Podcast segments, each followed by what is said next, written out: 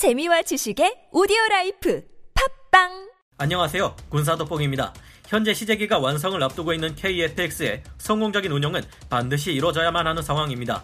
공군 초대 KFX 지원팀장을 맡으셨던 김보현 예비역 공군 준장의 언급으로는 아직 KFX가 완전한 5세대급 스텔스 전투기로 거듭나는 블록3로의 업그레이드는 희망사항에 가깝다고 했는데요.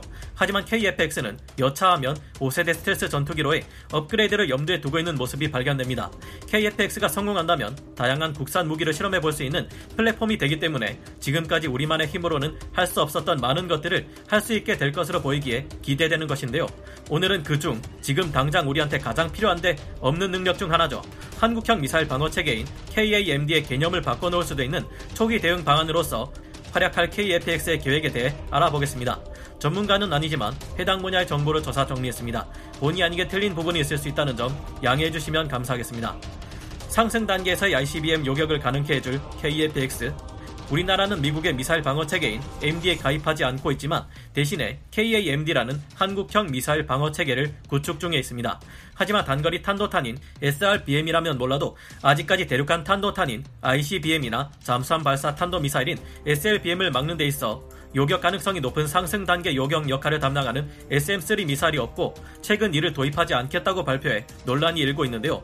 그 대신 국방과학연구소가 탄도미사일의 초기 단계 방어체계의 기술적 가능성과 개념을 연구하고 있습니다. 초기 단계 방어는 아직 탄도미사일의 속도가 가장 느릴 때 이를 저지할 수 있기에 가장 효과적인 미사일 방어 전략이며 상대편에서 MIRV와 같은 다탄두 탄도미사일을 발사할 경우에도 탄두가 분리되기 전에 막을 수 있기에 큰 억제 능력이 있습니다.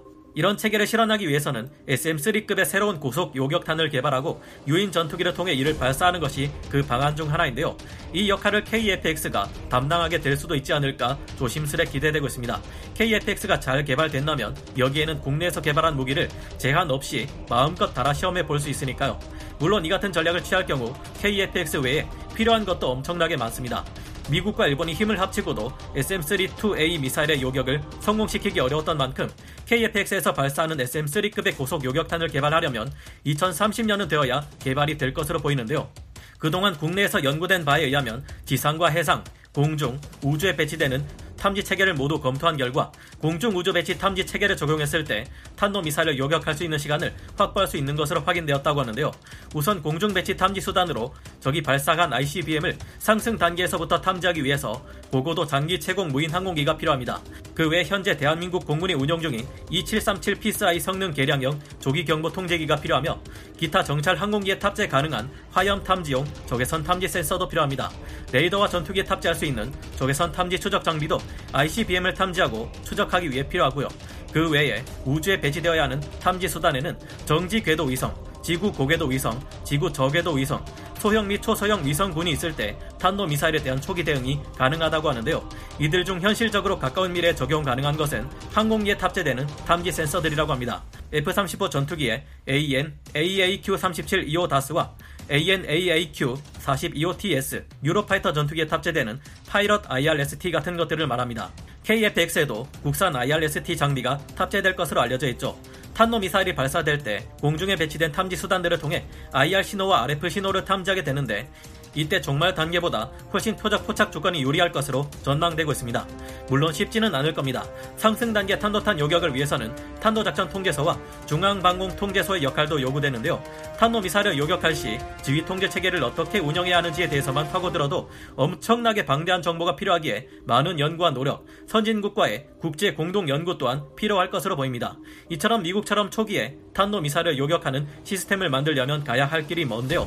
하지만 천리길도 한 걸음부터라고 KFX가 잘 만들어지고 KAMD를 이루는 초기 탄도미사일 대응을 위한 다른 요소들이 모두 완성된다면 지금과는 비교할 수 없는 탄도미사일 요격 능력을 갖추게 되는 쾌거를 이룰 수 있을 것입니다. 공중에서 대응하는 이 같은 방법 외에 해상형 LSM을 새로운 우리나라의 차세대 호위함인 KDDX에 탑재해 운용하는 것도 새로운 미사일 방어 전략 중 하나로 검토되고 있습니다. KFX는 블록2, 블록3로 진화하는 단계에서 한국형 미사일 방어체계의 개념을 바꿔놓을 새로운 공대공 ICBM 요격 미사일을 투사하는 플랫폼으로서 작용할 것이 기대되고 있고 극초음속 미사일을 이용한 대함작전, 대레이더 미사일의 운용과 함께 KFX를 E-18G 그라울러와 같은 전자전기로의 개량을 기대하는 사람들도 있는 듯한데요.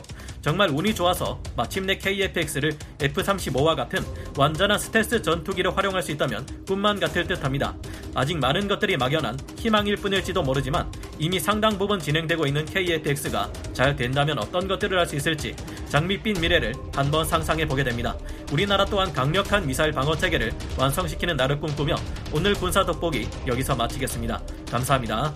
영상을 재밌게 보셨다면 구독, 좋아요, 알림 설정 부탁드리겠습니다.